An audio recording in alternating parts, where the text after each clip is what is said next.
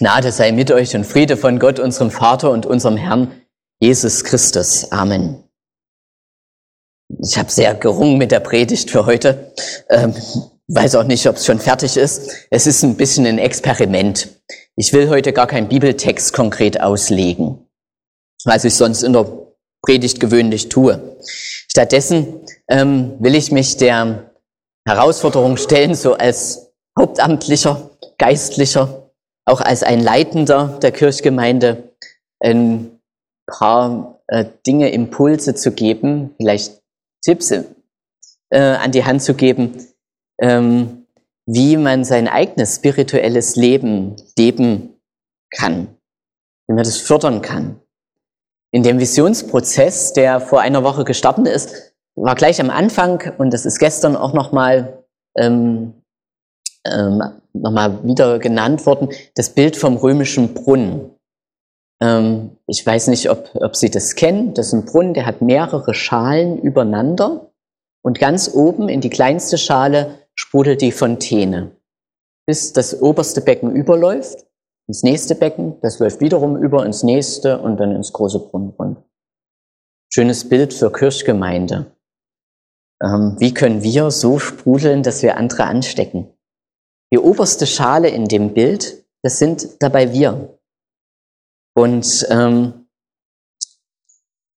das, ähm, das, das ist ein schönes Bild, dass man sagt, naja, wenn ich andere Menschen vom Glauben begeistern möchte, äh, wenn da was überlaufen soll, dann ähm, muss ich selbst doch mich erstmal voll laufen lassen vom Glauben, wohlgemerkt. Das andere vielleicht auch beflügelt, aber die Nachhaltigkeit ist manchmal nicht so gegeben. Ähm, wenn ich selbst übersprudel, dann kann in einer Gemeinschaft von Übersprudelnden auch das Becken der Kirchgemeinde gefüllt werden, bis es überläuft und auch nach außen Wirksamkeit entfaltet und ansteckend ist für andere. Ähm, wohlgemerkt bei dem Bild, das muss man festhalten, ähm, auch bei allem, was ich heute sage, sollte es nicht das Bild der Machbarkeit entwickeln. In dem Bild bin ich das als Persönlichkeit, als Einzelperson das oberste Becken. Ihr seid sozusagen jeder Einzelne das oberste Becken des Brunnen. Ihr seid nicht die Quelle. Ihr könnt nicht machen, dass da Wasser läuft.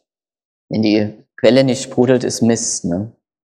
Dann kann ich noch so ein tolles Becken sein, es bleibt irgendwie leer und da läuft nicht über. Ähm, unsere Quelle ist Christus. Die muss sprudeln. Und das ist eine Grunderkenntnis auch von Martin Luther gewesen, er sagt, also gute Werke, das ist alles schwierig und auch der Glaube ist kein Werk, das ich machen kann. Es wird mir geschenkt. Es ist ein Geschenk. Dass die Quelle sprudelt, dass der Brunnen sprudelt, das ist ein Geschenk. Dass Gott mir Glauben, Zuversicht zufließen lässt. Ähm, und trotzdem habe ich Einfluss darauf, wie empfänglich ich dafür bin, ob ich bereit bin, das aufzunehmen ob ich das ähm, fördern will, dass das in meinem Leben Wirksamkeit entfaltet. Und da bin ich ähm, bei der schweren Aufgabe, was kann ich konkret dafür tun, ähm, dass, dass ich das, was Gott mir zufließen lässt, ähm, dass ich schaffe, dass mich das ausfüllen kann, dass das vielleicht meinen Alltag, mein Leben bestimmt, so dass es äh, tatsächlich überflaußen, fließen kann. Ähm, und da ist ja ähm, die Frage, was kann ich konkret tun? Äh, wo hat Glaube, Religiosität in meinem Leben konkret Platz? Welche Form findet das in meinem Alltag?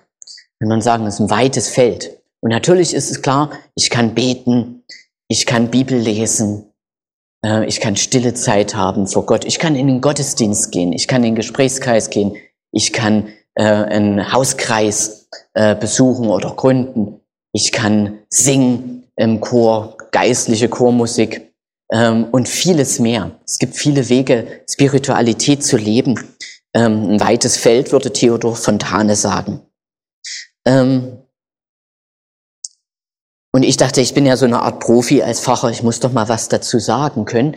Ähm, aber dem muss ich auch vorwegschieben, ich bin kein Mönch. Weder in meiner Lebensweise, ich habe vier Kinder und eine Frau, ähm, und ähm, aber auch was mein Zeitbudget angeht nicht. So Gebetszeiten an Tag, stundenlang, ich krieg das nicht unter. Vielleicht geht euch das ähnlich. Ich habe ne, hab Kinder, Frau, ich habe Aufgaben in diversen Gemeinden. Ich habe ähm, so diesen alltäglichen Wahnsinn vor Augen, den viele, glaube ich, kennen. Da ist zack, zack, zack, zack und es muss alles irgendwie reinpassen. Und ähm, Zeit ist dabei immer knapp. Ich habe mir oft gewünscht, mehr Zeit zu haben für Form meiner eigenen Spiritualität. Und manchmal erkämpfe ich mir das auch ganz bewusst dafür, meine Auszeit so im Alltag ganz alltäglich oder auch im Jahresablauf, dass ich sage, eine Woche fahre ich nach TC äh, mit Jugendlichen. Das ist für die Jugendlichen sicher sinnvoll und wertvoll, aber ich mache das auch für mich selbst, ähm, weil das ist auch für mich eine ganz wertvolle Zeit dort. Also ein gewisser Eigennutz ist da dabei, ein geistlicher. Oh, das äh, ist für mich auch eine Zeit zum Auftanken. Habe ich aber auch nie immer wieder Zeit und ich merke auch, die TC-Fahrt ist für mich so, dass angegriffen bin ich zwei Sonntage weil es von Sonntag zu Sonntag geht, bin ich weg. Das ist für die Gottesdienstplanung schon eine Herausforderung und so weiter. Es wird immer angeknabbert, auch ange äh, äh, ist immer so ähm, hart umkämpft, diese Zeit. Ja, vielen von euch geht es vielleicht ganz ähnlich und ich will euch heute Formen vorstellen, die kleine Formen sind, die sich in den Alltag integrieren lassen. Ähm, darin liegt auch ein etwas verwegener Gedanke, den ich vielleicht so formulieren kann, wenn ich es nicht schaffe, das Alltägliche regelmäßig beiseite zu schieben, um Freiraum zu haben für Spiritualität, dann muss ich eben dafür sorgen, dass das Alltägliche spiritueller wird. Inspiriert habe ich mich da äh, lassen von einer Theologin namens Sabine Bobert, die ist evangelische Theologin und auch Professorin für praktische Theologie in Kiel. Und äh, so habe ich sie kennengelernt. Das ist eine verrückte Nudel. Ähm, die ist vielleicht so Mitte 50 und äh, wirkt völlig durchgedreht, so im persönlichen Kontakt. Also äh, ich dachte auch bei manchen Gedanken, da kam ich nicht mehr mit. So. Ähm, aber die fand ich unheimlich inspirierend. Also das war schon cool, ihr zuzuhören. Und ähm, die hat das das mystische iPhone vorgestellt. Ähm, also drei kleine Übungen für unterwegs sozusagen, für zwischendurch. Äh, sie sagt, das sind Klosterübungen fürs Westentaschenformat. Also die hat genauso so die gestressten Workaholics vor Augen, ne? so die sagen, boah, jetzt noch ins Kloster, nee, geht wirklich nicht, kriege ich nie unter in meinem Zeitplan. Ähm, sie will mit diesen drei kleinen Übungen, will sie die spirituelle Weisheit der ersten christlichen Wüstensiedler und Eremiten und ähm, äh, Mönche und Nonnen ähm, für heutige Lebensverhältnisse bündeln. Und da wird's doch spannend.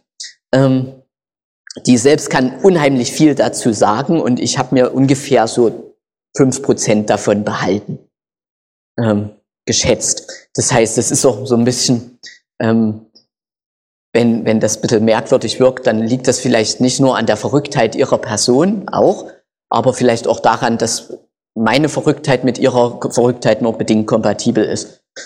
Ähm, dass es so Informationsschwung gibt. Erste Übung. Äh, die erste Übung zielt auf die Wahrnehmung und Stärkung des eigenen Willens. Gott spielte erstmal noch keine Rolle, ne? Direkt. Ähm, und das ist ähm, durchaus so auch bei den großen christlichen Mystikern, dass die sagen, Spiritualität, das bezieht immer erstmal auch die Selbstwahrnehmung mit ein. Ähm, das spielt eine große Rolle. Das ist vielleicht eine Vorstufe des Gebets. Vielleicht kann man auch sagen, das ist defizitär oder so. Ich habe Gott noch gar nicht im Blick dabei. Aber ich glaube, das ist wichtig. Die Übung heißt ganz einfach, denke dir eine Mini-Handlung aus. Zum Beispiel, ne? Oder, hm. ähm, eine Mini-Handlung aus, die du mitten unter anderen Menschen ausführen kannst. Ne? Also am Po krabbeln ist vorsichtig sein. Ähm, führe diese Handlung ab jetzt zu jeder vollen Stunde aus, die du wach bist. Einmal pro Stunde. Gönne dir gegen Perfektionismus einen Korridor der Barmherzigkeit von plus minus 15 Minuten. Also wenn man es gerade verpasst hat, egal, was seid jetzt noch. Ähm, das mag vielleicht ein bisschen albern wirken. Ähm, so wirkte die Dame zwischenzeitlich auch ein bisschen, aber dumm nicht. Ähm, Drei Dinge sind ganz wichtig dabei. Das erste sollte wirklich eine kleine Mini-Handlung sein, wie ich schon sagte, die man also unter Menschen getrost ausführen kann. Ähm, also Stinkefinger zeigen ist vielleicht auch nicht so geeignet, könnte zu diplomatischen Verwicklungen führen. Ähm, Blumengießen zählt auch nicht dazu, weil Gießkanne Blumen nicht immer verfügbar. Das zweite Wichtige ist, ähm, den Wecker zu stellen des Smartphones ist kontraproduktiv. Dann ist das auch nur ein Reiz von außen, der mich sozusagen zu noch mehr Tätigkeit zwingt in meinem Alltag, wo ich sage, da muss ich jetzt auch noch dran denken denke ich so an die Apps von Konformanten, so äh, Be Real. Ne? Also wenn eine Nachricht vom Handy kommt, muss ich schnell ein Foto machen. Das ist damit nicht gemeint. Ne? Das ist ein Impuls von außen. Ähm, ähm, hier geht es darum, dass der eigene Willen zum Wecker wird. Es geht darum, den eigenen Willen zu stärken, etwas zu tun, das nur ich will. Und es kann es auch eine völlig sinnlose Handlung sein. Das ist okay. Es geht nicht darum, für irgendjemand anderen was zu machen, sondern nur für mich selbst. Ähm, das dritte ist ähm, Gnade mit sich selbst. Ne? Wenn man feststellt, nach dem ersten Tag, naja, einmal hat's geklappt, ähm, dann Gnade, Barmherzigkeit, kann man sagen, wunderbar, einmal, immerhin hat's hingehauen, ne? von zwölf Stunden oder so. Ähm, man kann mit äh, Fehlschlägen ähm, da barmherzig umgehen und Lob und Anerkennung finden für die kleinen Erfolge, die man feiert. Im besten Fall macht mich die Übung sehr viel selbstbestimmter. Und Frau Bobert sagt, wenn ich merke, dass ich es Stunde um Stunde vergesse, dann signalisiert mir das, dass ich nicht bei mir selbst bin, sondern immer ständig bei anderen Leuten, die irgendwas von mir wollen oder wo ich dem ich irgendwie nachkommen muss, dass ich ständig irgendwas mache, was ich nicht konkret, was nicht konkret durch meinen Willen gesteuert ist sagt, wenn, wenn mir das gelingt, daran zu denken, mein Handeln wirklich diesen kleinen Willen zu unterwerfen, dann zeigt das dafür, dass ich, das, das, zeigt das, dass ich bei mir selbst bin, nicht fremdbestimmt. Die Übung hilft mich, mich selbst zu steuern. Das eine Üben kann lange dauern, würde ich sagen, sie spricht von mehreren Jahren. Hm. Macht jetzt nicht so Mut. Aber man kann klein anfangen und wenn es nicht passt, dann lässt man es halt wieder sein. Ne? Ähm, und wenn man das gut kann und sagt, oh, jetzt jede Stunde, es klappt super, dann sagt sie, schwerer wird's, wenn ich es seltener am Tag mache.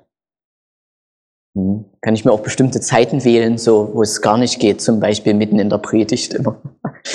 ähm, Übung zwei. Ähm, jetzt waren wir beim Wollen, jetzt kommen wir zum Fühlen. Das ist vielleicht leichter umzusetzen. Erstmal erschaffe dir in deiner Fantasie deinen Traumort an dem du dich völlig entspannen kannst. Dieser Ort und deine Rolle darin können märchenhaft sein. Das kann sehr fantasievoll sein. Du kannst fliegen da drinnen in der Fantasie, wenn du das möchtest. Begib dich mit allen Sinnen an diesen Ort, spüre ihn körperlich. Anfangs in diesem Zustand ruhig zwei bis fünf Minuten dieses Bild vor Augen führen und sich da rein fühlen, möglichst mit dem ganzen Körper, mit ganzen Geist und Seele. Wenn du dieses Gefühl dann verinnerlicht hast, kannst du das mit in den Alltag nehmen. Äh, und diese Szene suchen immer wieder wach zu rufen.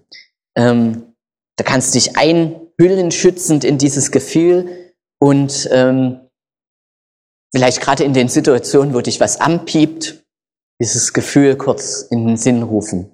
Wenn du das verinnerlicht hast, dieses Gefühl, was sich mit diesem Bild verbindet, ähm, dann, dann kannst du das sehr schnell wachrufen und äh, ich sag mal auch Situationen, in denen du richtig Ärger und Wut spür, spürst, zum Beispiel mit so einem so ein Bild, dem, mit dem Bild was oder mit diesem Gefühl was entgegensetzen. Das zielt darauf, das eigene Fühlen ähm, selbstbestimmter führen zu können. Also nicht so abhängig zu sein von den Gefühlen, was mir andere aufdrängen. Ne? Wenn mich der andere ärgert gerade oder ich mich über den anderen ärgere, bin ich auch immer abhängig von ihm, wo ich sage, nee, das muss ich soweit auch mich nicht davon bestimmen lassen. Ich will gerade vor Augen, wie ich da in meiner Traumsituation mich fühle. Ähm, wichtig ist, dass das erzeugte Bild ist nur das Tor zum Gefühl. Also es geht gar nicht so sehr um das Bild, sondern das ist nur das Tor in dieses Gefühl rein, das zu fühlen. Das ist wichtig, dass sich das einstellt. Aus mystischer Sicht ist jede Erfahrung von Ruhe, Liebe oder Frieden eine Gotteserfahrung. Ich sage, Gott ist die Liebe, Johannesbrief, und ist konsequenterweise jedes Gefühl von Liebe eine Gotteserfahrung. Das halte ich mir auch vor Augen, wenn ich meine Frau angucke. Gotteserfahrung. Ähm, und dieses, ähm, dieses Gefühl kann eine heilsame Kraft entfalten. Ähm, Barrieregefühle, das sind oft so Gefühle wie ähm, Mutlosigkeit, Trostlosigkeit, Lähmung, auch Aggression. Ähm, der Gründer des äh, Jesuitenordens, Ignatius von Loyola, ich komme noch zweimal auf ihn zu sprechen, ähm, der empfiehlt, wenn du so ein Gefühl hast wie Trostlosigkeit oder auch Aggression, dann triff keine weitreichende Entscheidung in so ein Ding, äh, in so einer Situation, weil du bist tatsächlich in dieser Situation nicht bei Trost, im wahrsten Sinne des Wortes. Deshalb setze der Trostlosigkeit was entgegen, also zum Beispiel Mut fassen, Trost finden ähm, getröstet sein. Ähm, und äh, Aggression zum Beispiel Liebe oder Ruhe entgegensetzen. Wer diese Übung verinnerlicht hat, kann sogar dazu übergehen, ähm, sich zu diesem Eingefühl, was man sich mit einer Szenerie erschließt und äh, dass man wachrufen kann, mehrere Gefühle auf diese Art verfügbar zu machen. Also verschiedene Szenerien wachzurufen, die bestimmte Gefühle hervorrufen. Liebe, oder Mut, Entschlossenheit, Tatendrang oder dergleichen. Ähm, und ähm, der, der Experte dieser Übung, der kann sozusagen dann sogar in der entsprechenden Situation das passende Gefühl ganz gezielt in sich aufrufen. Ähm, genau. Das betrifft das Fühlen, von dem ich mich auch nicht fremdbestimmt lasse. Sie nennt es das autonome Fühlen. Die dritte Übung und das ist jetzt eine, die führt in den Kern christlich-mystischer Spiritualität. Ähm, ist das mantrische Beten. Mantra kennt ihr vielleicht so, ne? etwas, was man immer wieder vor sich her sagt, wiederholt. Ähm, die frühen christlichen Wüstensiedler und auch später wichtige christliche Leute, wie zum Beispiel Benedikt von ähm, Nursia, der Gründer des Benediktinerordens, Franz von Assisi, der Gründer des Franziskanerordens, ich meine, ich habe es hier mit den Mönchen merke ich. Ignatius von Loyola, Gründer des Jesuitenordens. Ich geister hier ein bisschen auch durch die katholische Theologie, merkt ja, ne? Ähm, für die war diese mantrische Gebetsform die bevorzugte äh, Gebetsform überhaupt.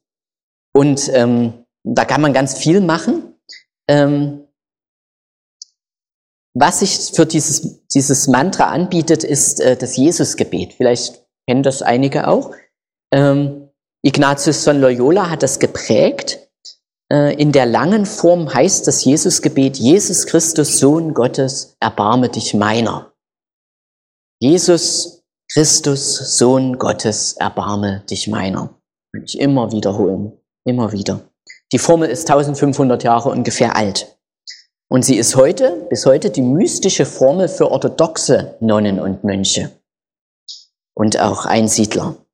Und man kann das auch in einer sehr konzentrierten Kurzform sagen, einfach Jesus Christus. Jesus Christus. Ähm, und das immer wieder wiederholen. Gottes Name, ein Tor zur Gottes Gegenwart. Ähm, mit diesem Wiederholen geht es nicht so sehr um konkrete Inhalte, sondern es geht wirklich darum, in die Gottesbeziehung zu treten. Deshalb hier auch der Gottesname ist das so zentral. Name ist das Tor zu einer Begegnung und hier zur Begegnung mit Gott. Aber prinzipiell sind da andere Mantren genauso möglich. Also Liebe, hatte ich schon genannt, geht genauso. Liebe ist Gott, ne? Ist auch eine Gotteserfahrung. Liebe, Liebe, ich kann es erweitern. Liebe umgibt mich. Liebe umgibt mich, ne? Wenn der Chef mich gerade zusammenfaltet, so, ne? Sitzt vor ihm. Liebe umgibt. Liebe umgibt. Ja. Man kann das laut vor sich her sagen, wenn der Chef in so einer Situation vielleicht dann nur noch aggressiver werden würde, dann ähm, kann man es auch still vor sich hin sagen. Ähm, was für mich da ähm, eine Erkenntnis war, dass TC-Gesänge sich auch wunderbar dafür eignen. Äh, TC-Gesänge, so kleine geistliche Lieder, wiederholende Liedstrophen, das geht wunderbar. Ähm, wichtig ist, ähm, dass sich das, was ich wiederhole als Mantra, immer ähm, konzentriert auf heilende Inhalte. Und dass sie in der Gegenwart formuliert sind. Nicht so was wie alles wird gut, alles wird gut, alles wird gut, sondern es ist, es ist gut, es ist, es ist gut. Und sie sollten dem Atemrhythmus angepasst sein. So wie ich ausatme, einatme. Jesus Christus, Jesus Christus, Jesus Christus, Jesus Christus. Dazu sage ich dann gleich noch was. Und sie sollten ohne Bilder arbeiten, ähm, keine emotionalen und spirituellen Erlebnisse dabei suchen. Denn, das sage ich jetzt aus der Erfahrung von Sabine Bobert heraus, die damit viel Erfahrung hat, ähm, sonst könnte es auch gefährlich werden, die Übung, wenn man das ein bisschen extrem betreibt so über den Tag. Ähm, das ähm, Bilder halten in immer bekannten Strukturen fest, das verhindert manchmal auch Neues. Und zudem sind sie eine große Erfahr äh, Gefahr dann manchmal auch für Autosuggestion. Also dann fange ich an, Heilige Maria zu sehen oder auch die grünen Menschen vom Mars und für wahr zu halten. Ähm, ja, das ist vielleicht dann auch so ein Zeichen, was sagt, auch diese Übung, man kann die wunderbar allein machen, aber manchmal ist es gut, wenn man einen anderen Menschen oder eine Gruppe hat, mit der man das mal bisschen rückkoppeln kann. Ne? So ein bisschen, man nicht abhebt. So, also du wählst dir ein Mantra, zum Beispiel die konzentrierte Kurzform von Jesus, vom Jesusgebet Jesus Christus. Oder Jesus Christus, Sohn Gottes, erbarme dich meiner. Und diesen kannst du mit in deinen Alltag nehmen und ähm, immer wieder vor dich hin sagen. Und zwar eignen sich da so Situationen, wo du eh nichts anderes groß zu tun hast oder eine Handlung machst, die so routiniert da stattfindet, dass du nicht nachdenken musst. Beim Duschen zum Beispiel, beim Joggen oder beim Busfahren auf dem Fahrrad oder wenn du morgen noch ein bisschen im Bett liegst. Äh, gerade so die Stand-by-Zeiten am Tag eignen sich wunderbar, wenn ich stupide einfach auf meinen Bus warte. Das vor sich hin sagen. Wenn die Ge äh, Gedanken anfangen zu kreisen, ich aus bestimmten Gedankengängen nicht mehr rauskomme. Das Mantra. Ähm, verwandle den Gang durch den Flur, das Warten auf den Bus, das Einkaufen und die Hausarbeit in Klosterzeit. Putzen ist ein spiritueller Akt. Wenn du dein Mantra verinnerlicht hast, kannst du das Mantra auch gezielt in belastenden Momenten sprechen. Ne? Ähm, in Konflikten am Arbeitsplatz oder beim Gedankenkreisen oder bei erdrückenden Gefühlen. Dafür kann das Mantra dann auch gerne erweitert werden. Jesus Christus, Sohn Gottes, erbarme dich meiner und der Grundsteuererklärung. Jesus Christus, Sohn Gottes, erbarme dich meiner und der Grundsteuererklärung. Ähm, Jesus Christus für die Grundsteuererklärung. Oder Liebe umgibt mich mit meinen Sorgen. Liebe umgibt mich mit meinen Sorgen. Liebe umgibt mich mit meinen Sorgen. Alles Negative wird somit in den eigenen, in, mit dem eigenen Kraftzentrum verbunden. Nichts wird dabei verdrängt. Jesus Christus führt das Gespräch mit dem Chef. Oder das Ganze gleich auch als Fürbitte. Jesus Christus für den Chef. Jesus Christus für den Chef. Gerne dürfen auch Feinde in die Gottesbeziehung mit hineingenommen werden. Ne? Jesus Christus für den Chef. Das macht etwas mit ihm und mit dir. Naja, in erster Linie mit dir in dem Moment, aber ich verspreche euch, das macht auch was mit ihm oder ihr. Wenn das eingeprägte Mantra in dir eine tiefe Ruhe erzeugt, musst du es gar nicht mehr sprechen. Denn dann einfach die Ruhe genießen, erst wenn die Gedanken wieder zu kreisen beginnen, wenn wir das, dann wieder das Mantra sprechen.